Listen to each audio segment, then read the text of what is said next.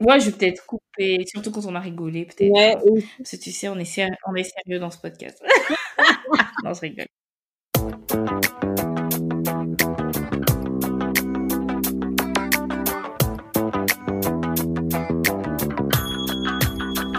Bonjour et bienvenue dans un nouvel épisode du podcast Orema, le podcast des mamans multiculturelles, mamans d'ici et d'ailleurs, mamans mais pas que. Aujourd'hui, je reçois Dia, maman d'un garçon de 10 ans. C'est sur les internets que j'ai rencontré Dia il y a plusieurs années déjà et notre relation a évolué en passant du virtuel au réel. Même si je ne suis pas toujours d'accord avec elle, j'ai beaucoup d'admiration pour son parcours et ses réalisations. De son blog est né un livre sur sa maternité en tant que femme noire. Et aujourd'hui, elle préside une association œuvrant pour la diversité dans la littérature jeunesse. On a beaucoup ri. Je pense que vous n'aurez jamais entendu autant d'éclats de rire dans ce podcast, mais nous avons aussi parlé de sujets sérieux et importants comme le syndrome méditerranéen ou la place des mères dans la société. Au moment où nous avons enregistré cet épisode, il n'était pas encore question de reconfinement. Et mon invité a plusieurs fois parlé de son ressenti et ses impressions par rapport au premier confinement. Encore un grand merci à Dia d'avoir accepté mon invitation et d'avoir partagé avec nous sur tous ces sujets dans cet épisode. Je vous laisse découvrir notre échange et vous souhaite une bonne écoute. Alors, salut Dia Salut Lauriane. Ah, Merci d'avoir accepté euh, l'invitation. Mais t'es rien. Alors, est-ce que tu peux te présenter pour euh, ceux qui nous écoutent? Alors, je suis Dia, de mon prénom tout entier Diariatou et mon nom de famille Québec. Euh, sur les internets, mon pseudo c'est Clemcy Mummy. Sur Instagram, c'est Clemcygram. Et qu'est-ce que je pourrais dire d'autre? Euh, Je suis maman d'un petit garçon qui a maintenant euh, 9 ans et presque 11 mois. Il va avoir 10 ans dans quelques semaines. Puis je suis l'autrice d'un livre qui s'appelle Maman noire et invisible. Avant ça, j'avais un blog. Euh, le livre est sorti en fin 2015. Et je suis aussi la présidente d'une association qui s'appelle Diversity and Kids, de son petit nom, DIVK. D'accord. Et ton association, tu peux nous en dire plus? Oui, tout à fait. Alors, Diversity and Kids, euh, c'est une association qui fait la promotion de la diversité dans la littérature jeunesse, mais pas seulement dans la littérature jeunesse, aussi dans toutes les productions qui sont à l'intention euh, du jeune public, entre 0 et 18 ans, 18 ans, on va dire. On est présent sur les réseaux sociaux et ce qu'on fait, c'est de mettre en avant des auteurs, des autrices, des, euh, des illustrateurs, des illustratrices qui font la part belle à la diversité dans leur euh, production. Quand on parle de diversité, c'est une diversité qui est euh, assez générale, c'est-à-dire hommes, femmes, euh, euh, des couleurs de peau, euh, des sexualités, la représentation en dehors du validisme, c'est-à-dire des personnes qui ont un handicap visible ou pas, et puis et les diversités culturelles. D'accord. Et euh, est-ce que tu as des frères et sœurs? Voilà. oui, en fait, on est dix. Ah Ouais. mhm. J'ai six sœurs et trois frères. D'accord. Et en fait, avoir grandi dans une famille euh, nombreuse comme ça, est-ce que ça a eu une influence sur euh, la vision de la famille que tu que tu as fondée? Euh, oui et non. Déjà, j'ai pas dix enfants, j'en ai qu'un. Et euh, grandir dans une famille nombreuse, euh, je sais pas trop si ça m'a, ça, ça, ça a décidé, ça a euh, contribué à, au fait que j'avais envie d'avoir des enfants et donc d'avoir une famille, ça c'est sûr. Mhm. Après, euh, pas le même type de famille parce que euh, bah, 10 enfants, t'imagines? Ouais, ça fait beaucoup, ouais. Ça fait énorme, c'est beaucoup. Et euh, sinon, euh, ouais, à part ça donne un sens à la famille parce qu'on est, même si petit, on a du mal à s'entendre, qu'on a du mal à être euh, ensemble tout le temps parce que on vit dans des appartements, même si c'était assez grand chez nous. Euh, on vit euh, vraiment tous ensemble et on n'a pas la même attention portée par les parents, etc. Et aussi, bah, on, était pauvres, hein.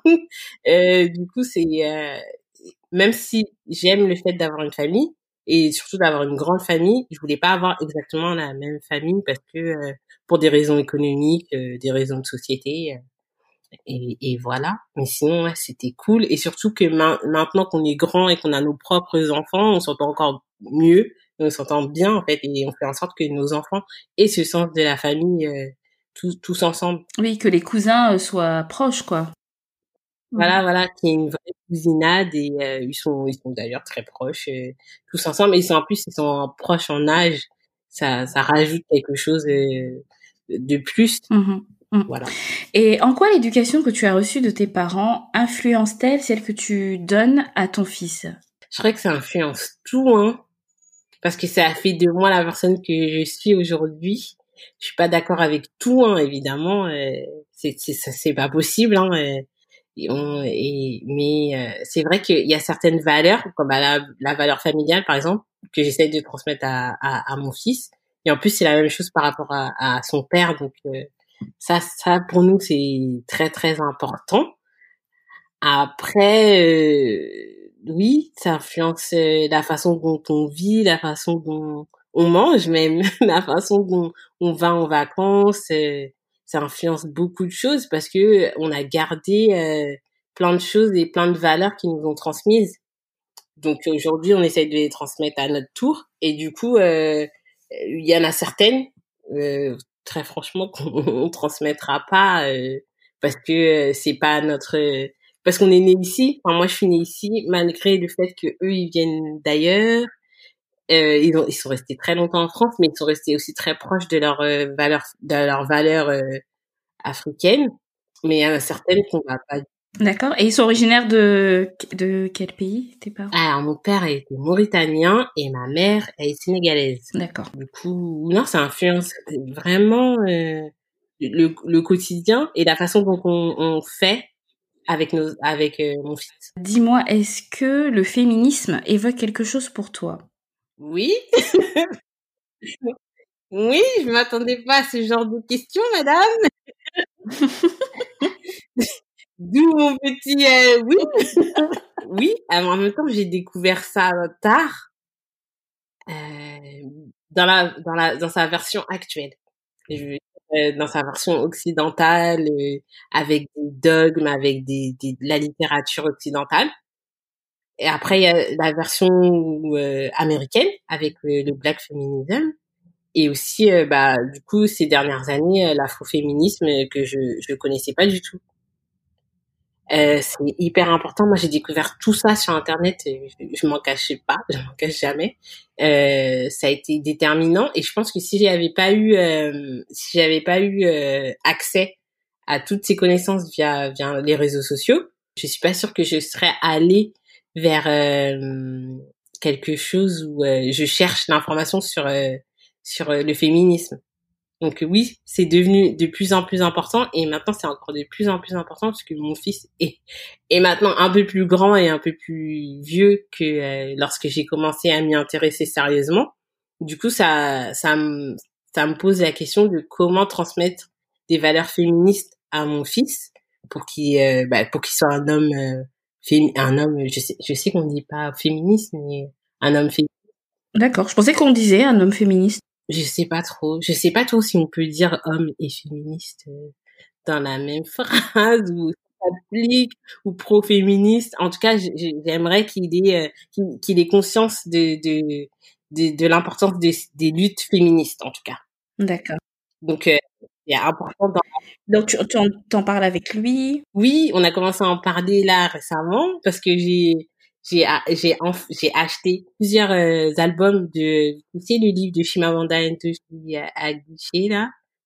Lequel? Nous sommes euh, tous toutes fémin nous sommes tous féministes. Oui oui oui, oui. était euh, chez c'était chez Gallimard Jeunesse. Est-ce que tu as la version illustrée? Oui j'ai la version illustrée.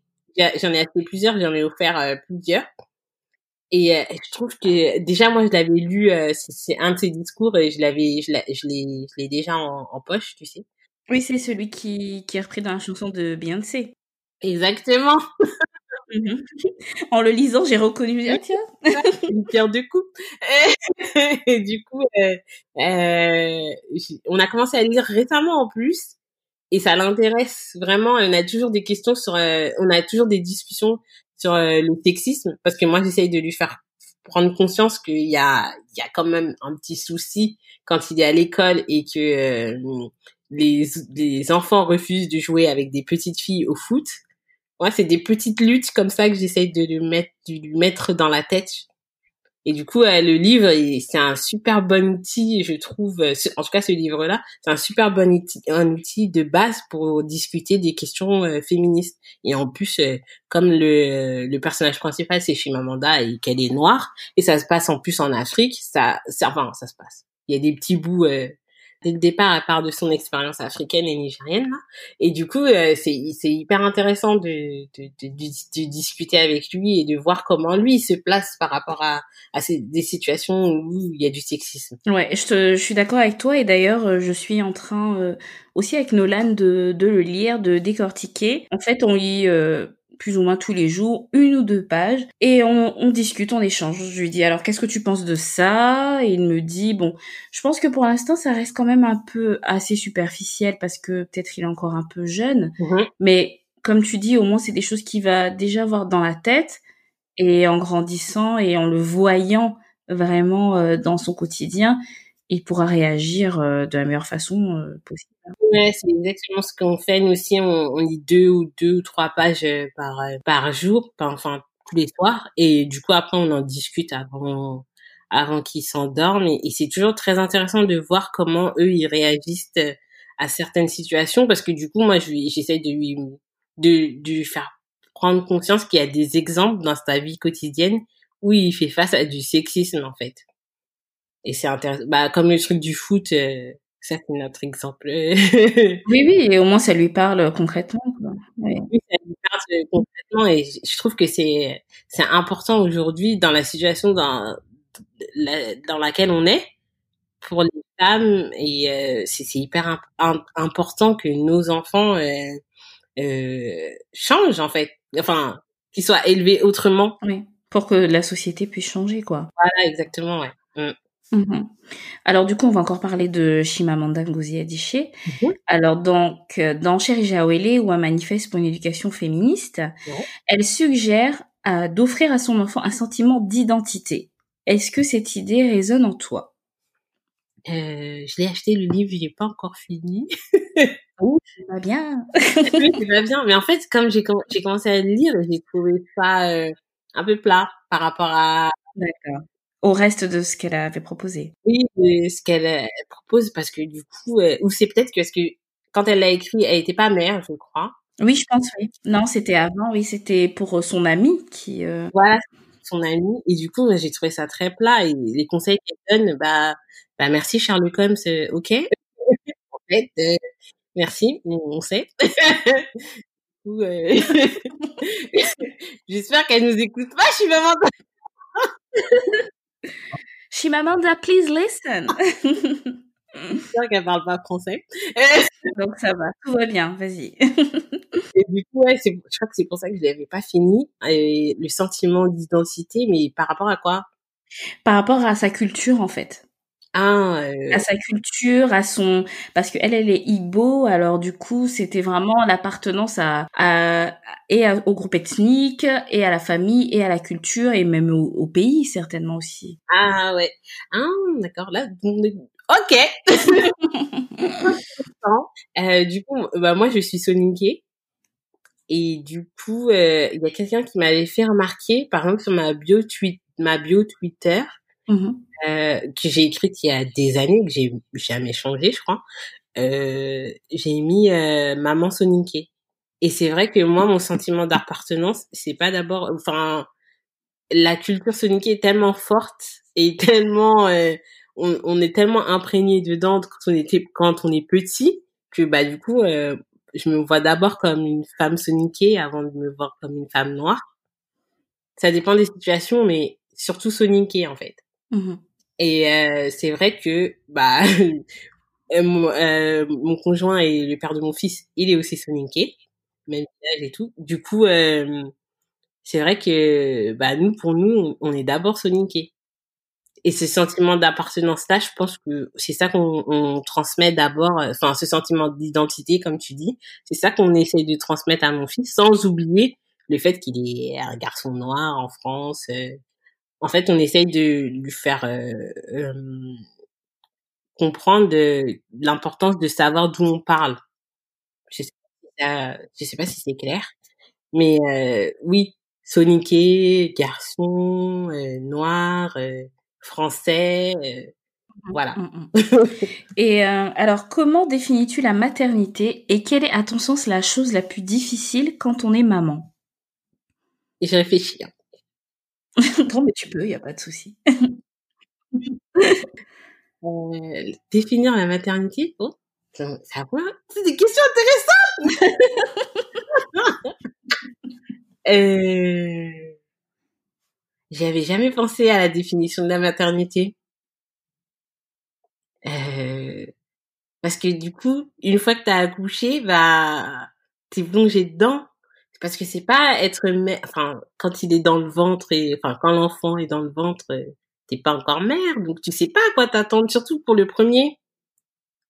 Donc euh, moi je dirais la maternité c'est enfin surtout pour la première fois je pense que c'est euh, euh, la surprise d'abord ça parce que malgré les lectures malgré euh, les vidéos malgré tout en fait bah c'est toujours euh, c'est c'est ouais c'est c'est surprenant mmh tu t'attends pas à tant de c'est un univers inconnu ouais c'est l'inconnu ouais Ouais, l'inconnu, ouais.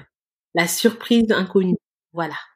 Même avec les témoignages et tout ça, bah ça reste toujours. Euh, on a beau le savoir, bah ça fait quand même, ça fait peur déjà parce que on est, on, parce que c'est faux de croire qu'une fois qu'on a accouché, on, on, devient la mère euh, sacrificielle et tout, celle qui arrive à tout faire, celle qui change les couches rapidement et tout ça, et celle qui sait tout faire, parce qu'en fait, non, on, on sait pas, surtout pour le premier. Hein. Après, je sais pas ce que comment ça se passe pour, euh, quand on a un deuxième, mais euh, non, le c'est pas, on devient pas mère euh, directement après l'accouchement. Ça, c'est un long processus qui se travaille sur plusieurs années et, qui fait qu'on on fait des erreurs. c'est dur, quoi. C'est dur, c'est dur. Moi, je trouve que tout est dur parce que la responsabilité, elle est énorme. Elle est énorme. Voilà. Et justement, euh, bon, tu disais, tu sais pas trop comment ça se passe pour un deuxième enfant. Moi, je peux te dire qu'en fait, certains gestes euh, reviennent, comme tu disais, changer les couches. Ben, voilà, c'est une fois que tu sais changer les couches, euh, il y a certaines choses qui reviennent. Mais comme toutes les grossesses sont différentes, tous les enfants sont différents, mmh c'est sûr que l'expérience n'est jamais deux fois la même, quoi enfin du moins rarement. Mmh mmh. Et donc, tu, tu dis que tout est difficile, mais en fait, qu'est-ce qui est le plus difficile pour toi, tu penses? Moi, c'est la responsabilité d'élever un enfant et d'en faire quelqu'un de, de, bien. Après, il y a tout le côté pratique euh, qui est euh, compliqué. Mmh. Voici moi les couches là, à chaque fois je les mettais mal. C'était relou, mais ça s'apprend.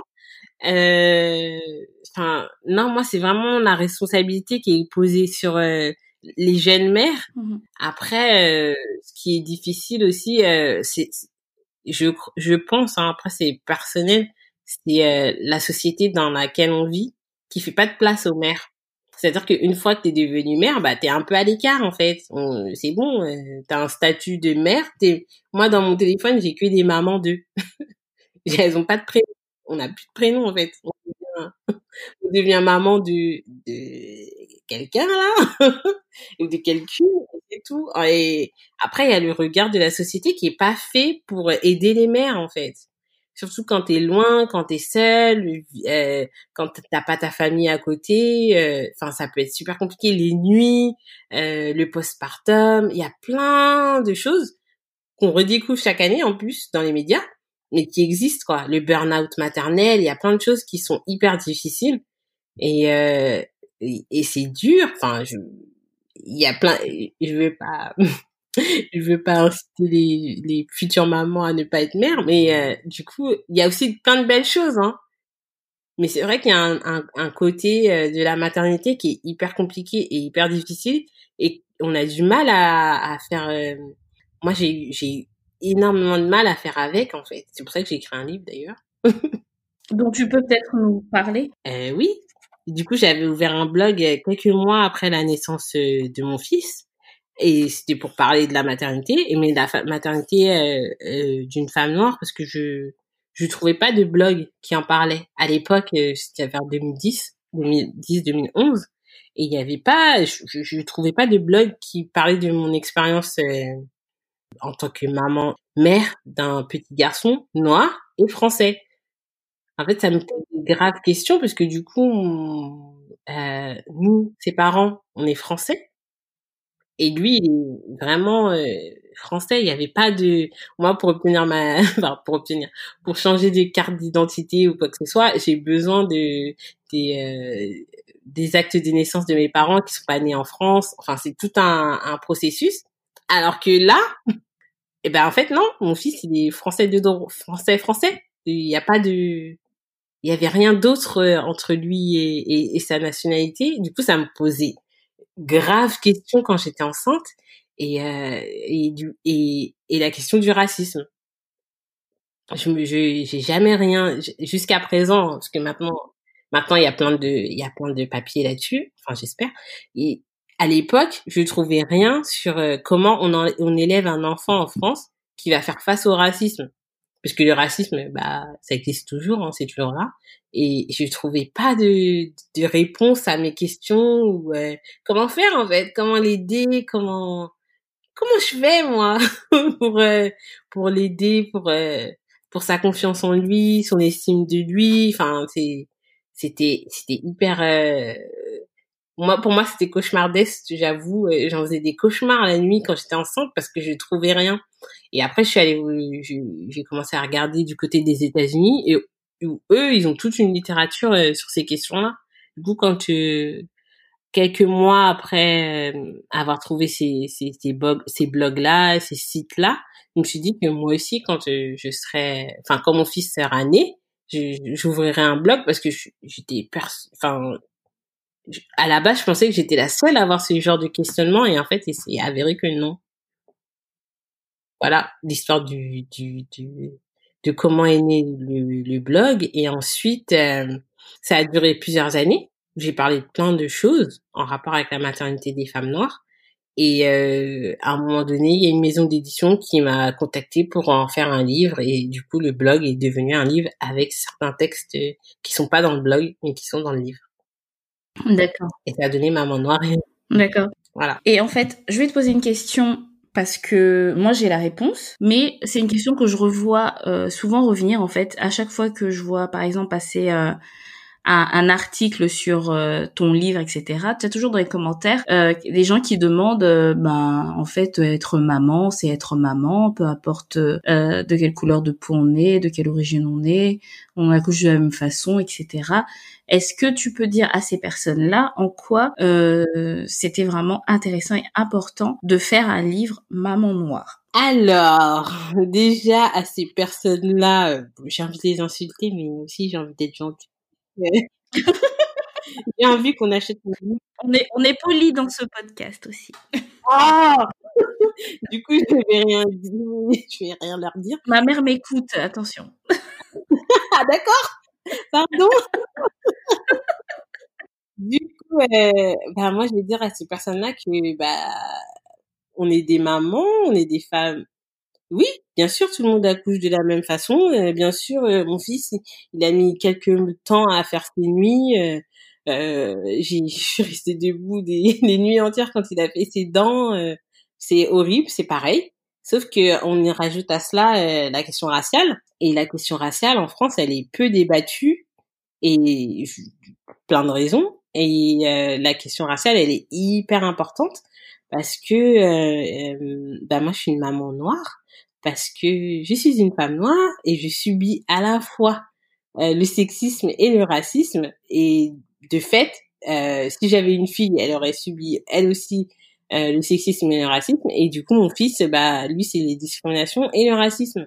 Donc effectivement, ça rajoute une charge mentale. Ouais, j'ai placé charge mentale. super, super euh, en, en, plus de la charge, en plus, non.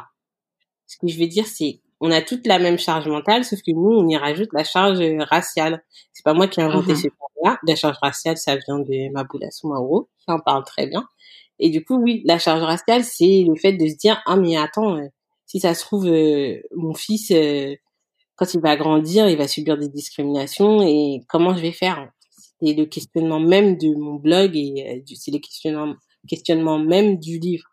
On est dans un pays où le mot race a été effacé de la constitution et à partir de là, on croit que les discriminations sont, sont, sont, sont, sont finis et, et c'est pas du tout le cas. Euh, on n'existe pas dans la sphère euh, publique et dans la sphère politique. Les Noirs euh, sont sont mis de côté. J'aimerais bien dire mis de côté, mais en fait non, on n'existe tout simplement pas. On n'est pas écouté sur les, les questions de racisme. C'est-à-dire qu'on les découvre aux États-Unis, on fait bien les voir aux États-Unis, mais en France ça reste hyper problématique. Donc comment on fait? Est-ce que je dois pas parler de, de ça parce que je suis une maman? Bah non, puisque ça va affecter un jour ou l'autre euh, mes enfants. Voilà, donc euh, d'où l'intérêt, voilà, d'où l'intérêt et l'apport de, de ton livre. Et en plus, mon livre, c'est vraiment un témoignage personnel, c'est pas du tout, euh, c'est pas du tout euh, philosophique ou euh, sociologique, du tout, du tout c'est vraiment un témoignage personnel. Il y a des trucs euh, drôles, enfin j'espère, et euh, des trucs un peu plus sérieux. Et euh, c'est vraiment, c'est vraiment pour parler de l'approche raciale de la maternité, parce qu'on peut pas dire que les, les, mamans blanches et les mamans noires elles sont traitées de la même façon. Quand le livre est sorti et que, bah du coup j'ai fait les maternelles. ah oui c'est vrai, je m'en souviens ouais, moi aussi.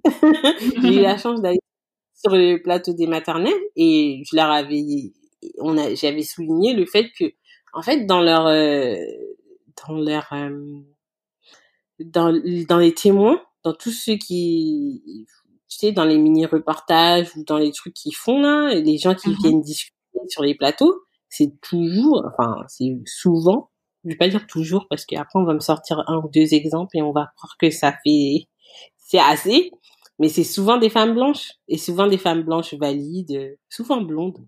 J'ai rien contre les blondes. Je sais pas, les bébés sont toujours blonds. Et du coup, c'est souvent ça. Et on n'a pas cette visibilité de, de, de, la vraie France, en fait. C'est toujours les mêmes personnes, toujours valides. C'est juste, ils font certains Moi, à l'époque, quand je regardais, parce que c'est plus, c'est plus la même chose, là, je, je sais pas comment c'est euh, maintenant. Mais euh, à l'époque où je regardais, euh, c'est toujours bah c'est toujours les, mêmes types de personnes et ils font parfois des épisodes spéciaux. Par exemple avec les mamans venues d'ailleurs c'est souvent des mamans noires des mamans africaines mais d'Afrique. Et, c'est très bien hein. je dis pas que c'est pas bien je dis que c'est très bien. Mais du coup ça il n'y a pas de variété il n'y a pas de diversité des témoignages euh, euh dans, dans, dans, dans les reportages dans tout ce qu'ils font. Donc on, on voit un certain type de maman, CSP+, et tout, toujours les mêmes, toujours les mêmes.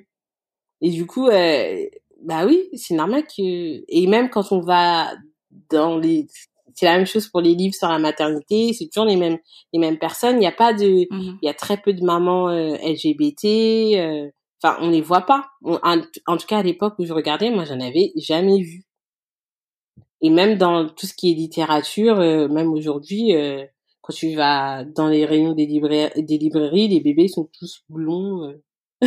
et les mamans, elles sont toutes blondes euh, sur des belles couvertures. Et, tout le monde est beau et tout le monde est content. C'est toujours la même chose. Et ces livres-là, c'est souvent des livres qui sont vendus dans les territoires d'outre-mer.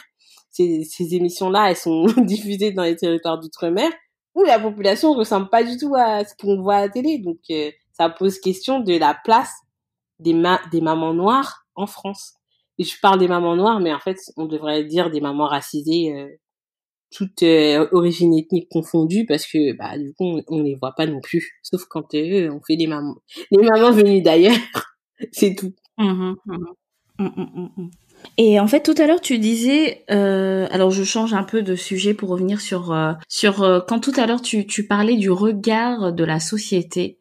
Est-ce que tu voudrais partager euh, ton expérience? Ouais, le, par rapport au, regard de la société, je pensais surtout au fait des mamans, aux, aux, mamans qui travaillent et même celles qui travaillent pas du coup, puisqu'on est toutes dans le même lot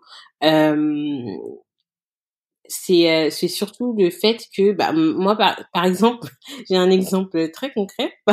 C'est pendant le confinement où les gens étaient ceux qui n'avaient pas d'enfants euh, qui devaient par exemple revenir au travail au début on savait pas s'ils allaient revenir au travail et tout ça et qui étaient j'ai vu ça enfin il y a eu certaines personnes qui étaient extrêmement jalouses du fait que bah nous, comme les écoles elles étaient fermées, on devait rester avec nos enfants et du coup, elles aussi, elles, voudraient, elles auraient voulu euh, ne pas ne pas aller au bureau, mais comme elles n'avaient pas d'enfants, ça ça ça marchait pas. Et du coup, euh, il y a vraiment euh, une sorte, je vais pas dire jalousie, mais des et en même temps, c'est pas de la jalousie parce que il y a tout un mouvement anti-enfants sur les internets, dans les avions, dans les trains, dans les hôtels où on veut pas les voir en fait. Du coup, euh, oui, c'est vraiment un truc de société qui fait que bah quand, les gens quand ils voient une poussette, ils crient, ils ont des cris d'orphée comme ça, comme si on, comme si on pouvait pas vivre, comme si on pouvait pas sortir. mais bref, mais laissez-nous vivre en fait. quand on a choisi d'avoir des enfants et bah on a le droit d'être dehors en fait, on a le droit d'être dans la société et nous aussi. C'est à un moment donné, euh, vivons tous ensemble, merde. Et, c'est d'autant plus euh, plus fort que quand tu es une personne racisée, parce qu'on part du principe que tes enfants vont effectivement foutre la merde. Je sais pas si ça t'est déjà arrivé ça. Tu sais, le fait que t'es des enfants euh, pas blancs et du coup on prenne on, se dit ah bah non mais c'est sûr que eux euh, ils sont pas bien et, voilà. Ça t'est déjà arrivé direct enfin frontalement? Non, pas frontalement, mais... Euh, mais tu l'as ressenti comme ça, en fait. Voilà, insidieusement, c'était dans un TV, on était en première classe, oui, parce que des fois, ça, ça coûte moins cher de prendre la première classe que la seconde. Et ouais, et du coup, euh, oui, les gens, euh, ils ont des réactions, mais, euh, mais c'est fou, quoi, mais laissez-nous vivre. C'est normal qu'un enfant gigote et bouge. C'est vrai. C'est normal.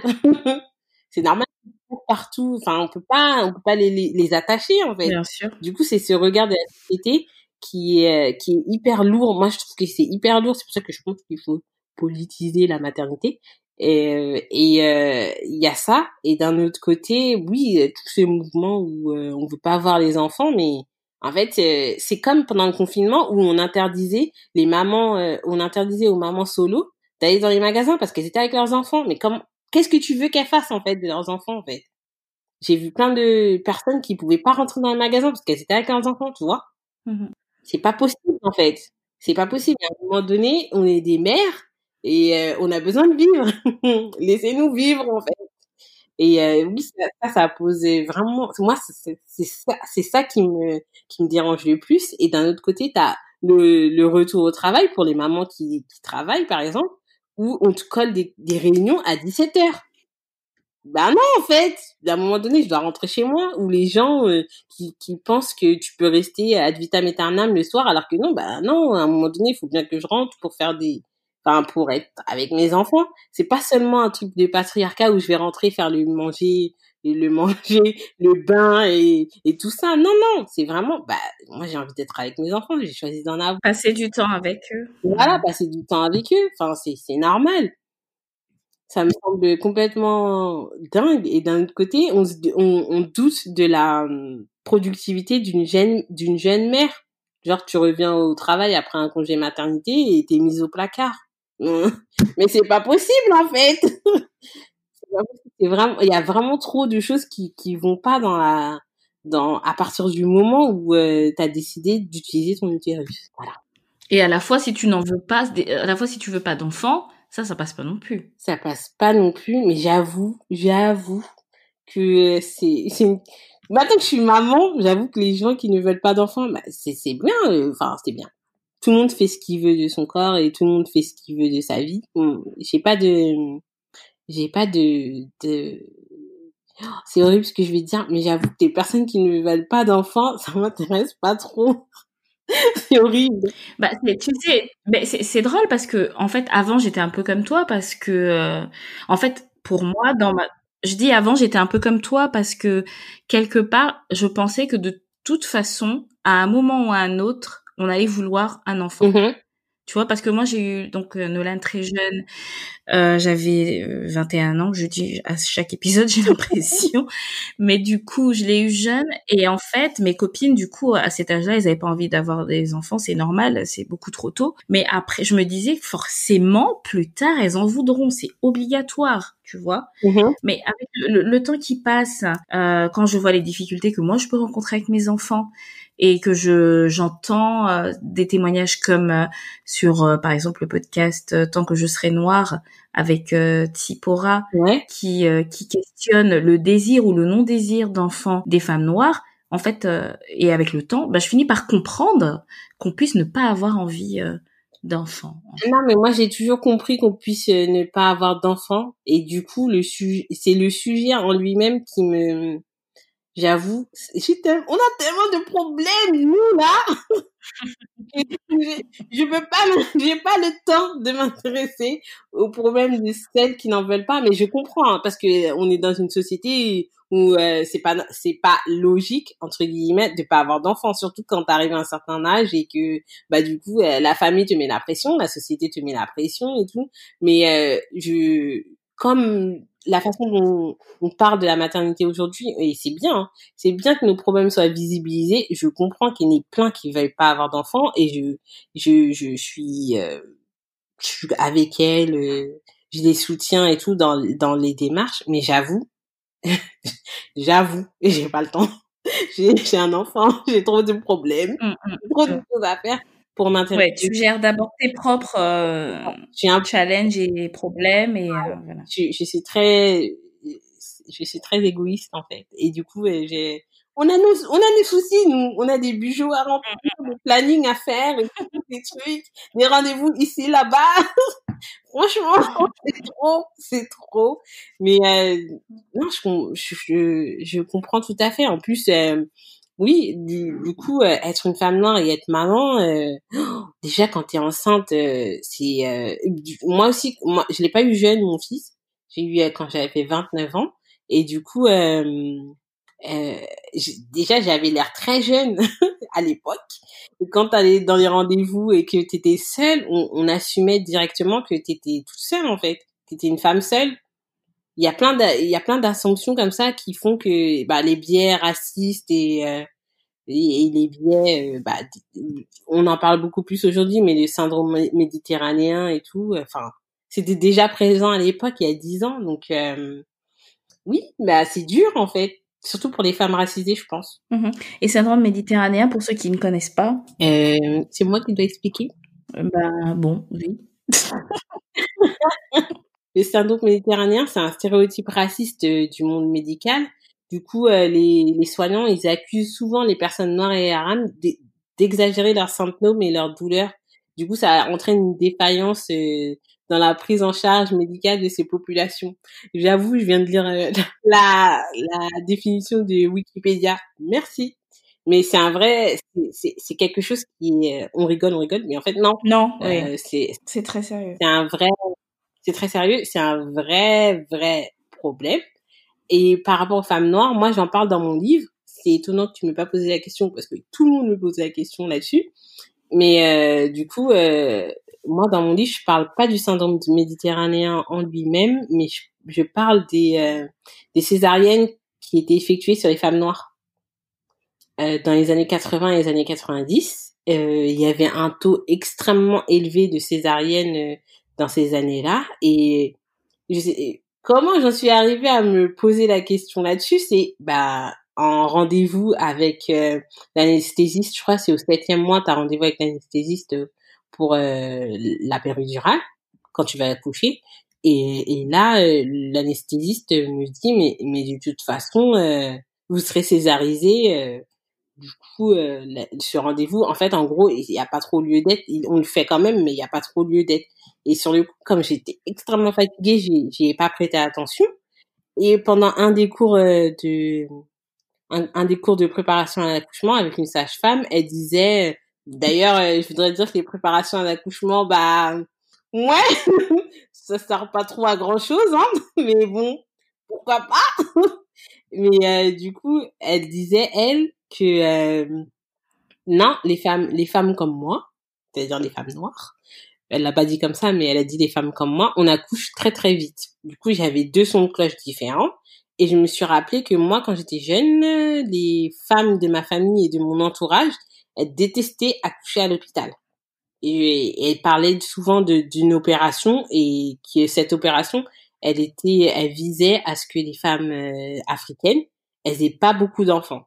Sur le coup, je comprenais pas, mais en en reparlant avec ma mère quand j'étais enceinte, elle m'a dit que c'était par rapport à la césarienne, que dans son entourage, elle, elle avait pas été césarisée parce que elle a accouché en clinique, mais euh, dans l'hôpital public où il y avait certaines de mes tantes et certaines personnes de ma famille qui avaient accouché là-bas, elles étaient, euh, il y avait un taux anormalement élevé de césarienne.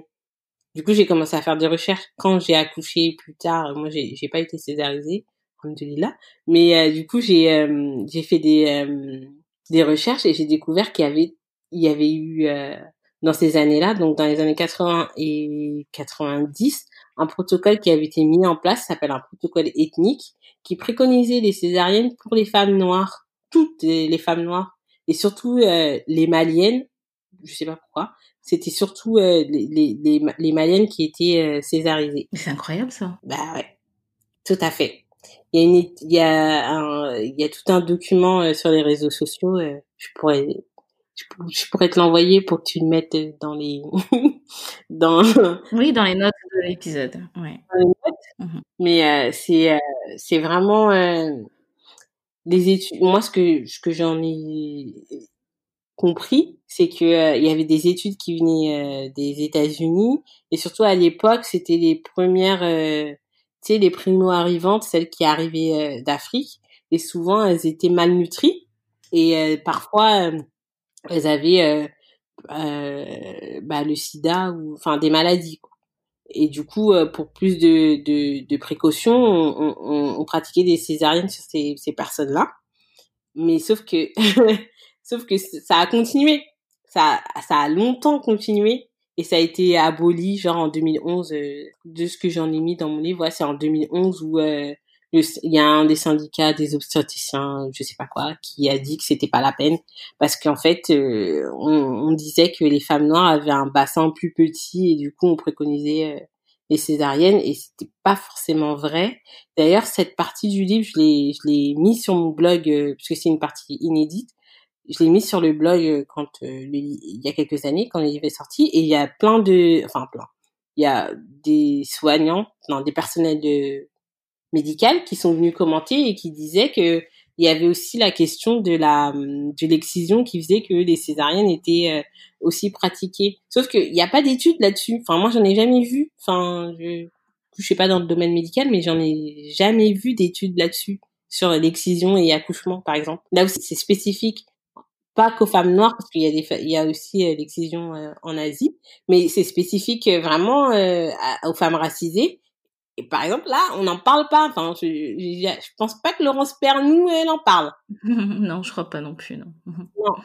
Ouais, donc c'est vraiment euh, des, euh, des sujets, des thématiques spécifiques sur les femmes noires qui sont importantes et c'est ce que j'ai voulu transmettre dans mon livre, en fait. C'est important pour nous et les personnes qui sont concernées par ces, ces, ces, ces, ces choses-là, en fait. D'accord. Et j'aimerais conclure, parce que j'ai pas fini. Excuse-moi. Il y a un sujet qui me passionne. Euh, il y a cette année, du coup, cette année, avant le Covid, avant Covid, avant le Covid, euh, j'ai participé à une euh, à un truc sur où le 8 mars, c'était une table ronde. Du coup, j'ai parlé de ça et il y avait une personne de la Maison des Femmes mmh à Saint-Denis.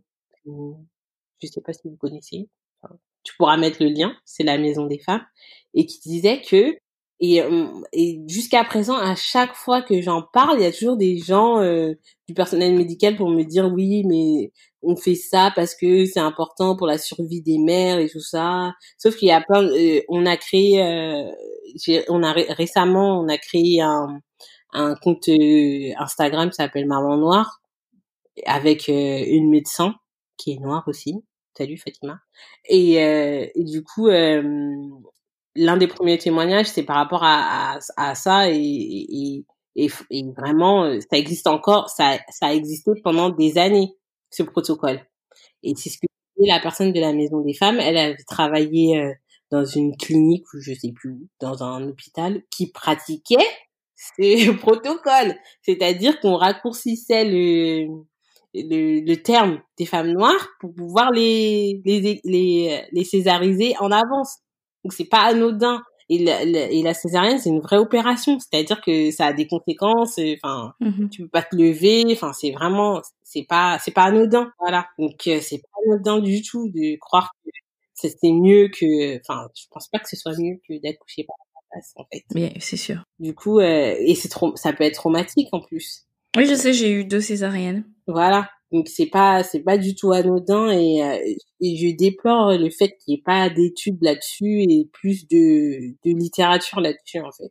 Parce que moi je suis pas médecin donc euh, ce serait bien que le sujet soit traité euh, plus en, en profondeur en profondeur surtout avec celui de l'excision et, et l'accouchement aussi ça serait ce serait bien en fait. L'appel est, est lancé. Voilà. Euh, donc la question suivante, c'est sur euh, comment concilier au mieux sa vie professionnelle et sa vie de famille. Et... ben, du coup, euh... bah moi je suis plus, euh, j'aime pas le mot concilier. Je crois que je me je me souviens pas de ce que j'ai écrit dans le livre, mais je pense que tu vois, cette question-là, on la pose trop souvent aux mères. Ouais. On la, on la pose pas du tout euh, au père, en fait. Parce que de, de fait, on se dit que bah, la mère, elle sera là pour tout gérer, charge mentale. Du coup, euh, c'est pour ça que j'aime pas le mot concilier. Euh, c'est vraiment, moi, je pense qu'il faut un vrai changement de société et de comment on voit la maternité et comment on aide les mères. Parce que euh, concilier, mais c'est bien qu'il y ait des applications et des trucs et, et qu'on on, on, fasse des plannings à, rallonge et, et tout ça, mais dans la vraie vie, euh, enfin dans, dans les faits, on est toujours fatigué. Les mères, elles sont, je sais pas toi, mais moi je suis toujours fatiguée. Oui, bah moi aussi. et, ça, ça date du depuis que je suis maman. Tu vois, j'arrive à le dater. Donc euh, non, c'est, enfin, on devrait pas avoir à concilier. On devrait faire en sorte que tout le monde, euh, enfin, pour qu'il y ait une vraie égalité, il faut que les mères elles aient accès à, je sais pas moi, que tout le monde ait accès à une place en crèche ou euh, à une assistante maternelle, qu'on soit pas en train de jongler tout le temps entre des solutions à la va-vite, parce que c'est souvent ça. Et aussi euh, quand pour les, c'est pas que pour les mamans valides, il y a aussi les, les mamans qui ont un handicap ou les mamans, euh, bah, je sais juste, tu vois, euh, euh, le fait de, de dire qu'il faut concilier, bah, il y a aussi une responsabilité des employeurs.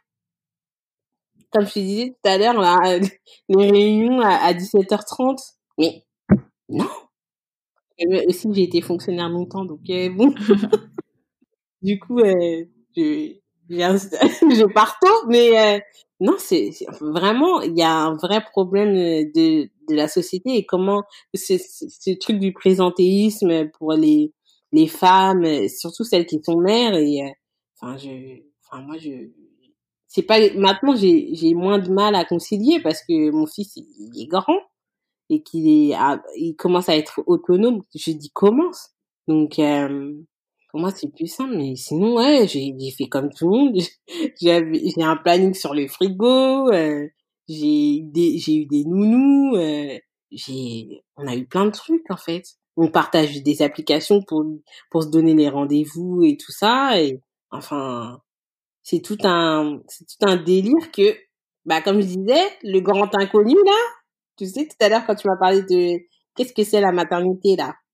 La définition de la maternité et ben oui c'est la grande inconnue la grande inconnue où tu bah oui euh, au, bout du compte, euh, on, doit trouver des solutions par nous-mêmes, alors que il suffirait juste euh, que tout le monde ait accès à quelque chose. Euh, enfin, je, je sais pas. je sais. En fait, je sais même pas comment on pourrait changer la vie des mères. Pour réussir à établir un véritable équilibre, en fait. Un véritable équilibre, ouais, parce que du coup, tu vois, quand on dit quand on dit que les le plafond de verre, par exemple, mmh tu vois les plafonds de verre, c'est aussi lié à la maternité. du coup, ta carrière, elle est freinée, arrêtée et tout ça. Et c'est pas normal, en fait. C'est pas normal, puisque du coup, les, les, euh, tout ce qui tout ce qui touche, euh, tu sais, dans les grandes entreprises et, quand on te dit que euh, les femmes, elles peuvent pas, elles peuvent pas être managers, il y a moins de managers et femmes et que on peut pas monter les échelons aussi vite parce que on va forcément avoir des enfants quand on quand tu vas dans un entretien on te dit ah euh, par rapport à ton âge est-ce que tu as envie d'avoir des enfants? Mais c'est pas normal. Non. Pas normal. Moi ça me ça chaque à chaque fois que j'en parle ça me ça me ça ça me défrise ça me bute ça me bute je comprends pas quand on en soit encore là aujourd'hui et du coup, là, on parle du plafond de verre euh, pour, les femmes, euh, les femmes.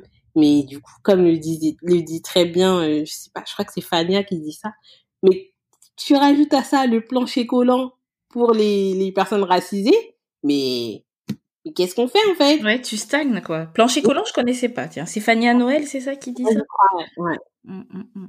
Du coup, qu'est-ce qu'on fait nous? Parce que du coup, euh, tu me disais comment j'ai concilié. Bah moi, j'ai décidé de pas faire carrière, euh, pas pas de faire de carrière en fait, parce que, enfin, j'ai pas j'ai pas envie de de, de rater euh, de rater mon fils en fait, de rater mon comme c'est un gâteau.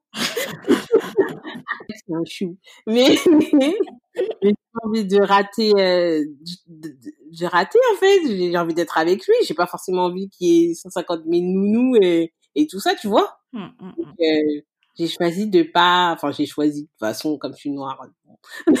oh non, allez. Plancher collant, donc euh, bon, c'est pas très. j'ai pas, je fais pas un métier de fou non plus. Euh, enfin ça, moi ça va quoi. Après, je pense aux, femmes qui qui font, qui veulent faire carrière et qui se disent, bah un enfant ça va forcément, ça va, ça va pas aider. Et je suis désolée de dire ça dans ton podcast, mais elles ont raison. C'est horrible. Et ça, ça, me, ça me rend dingue. Mmh. Oui, c'est la, bah, c'est la réalité, en fait. Hein. Voilà. Ouais.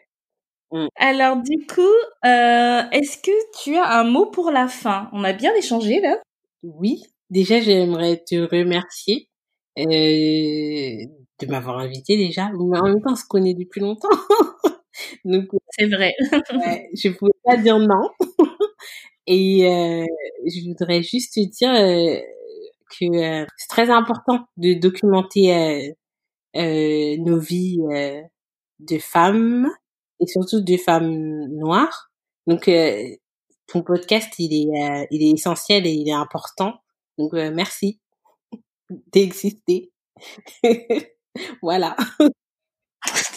tu vas me faire pleurer. Bah ça me touche beaucoup en plus surtout venant de, de toi, j'ai euh, j'ai beaucoup appris grâce à toi. Je suis personne. Mais tu es toi. Tu es déjà toi. Oui. C'est vrai. Et c'est déjà c'est déjà pas mal. Donc euh, un grand merci à toi aussi. Mais rien.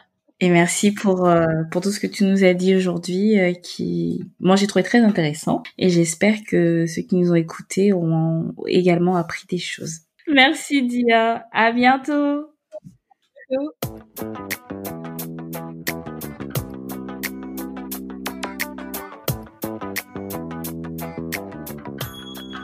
Nous voici arrivés au terme de cet épisode qui, je l'espère, vous aura plu. Avant de vous quitter, je voudrais vous souhaiter beaucoup de courage dans cette période particulière. L'ambiance est très anxiogène en ce moment, alors j'espère que vous arriverez à ralentir et être bienveillant envers vous-même. Si vous avez aimé l'épisode, partagez-le autour de vous. N'hésitez pas à me laisser 5 étoiles et un commentaire sur Apple Podcast si vous souhaitez aider le podcast à être mieux référencé. Et enfin, vous pouvez rejoindre le compte Instagram at orema-du8 podcast pour continuer la conversation. Je vous donne rendez-vous non pas dans un mois, mais dans deux semaines pour un épisode bonus. Et en attendant, prenez bien soin de vous.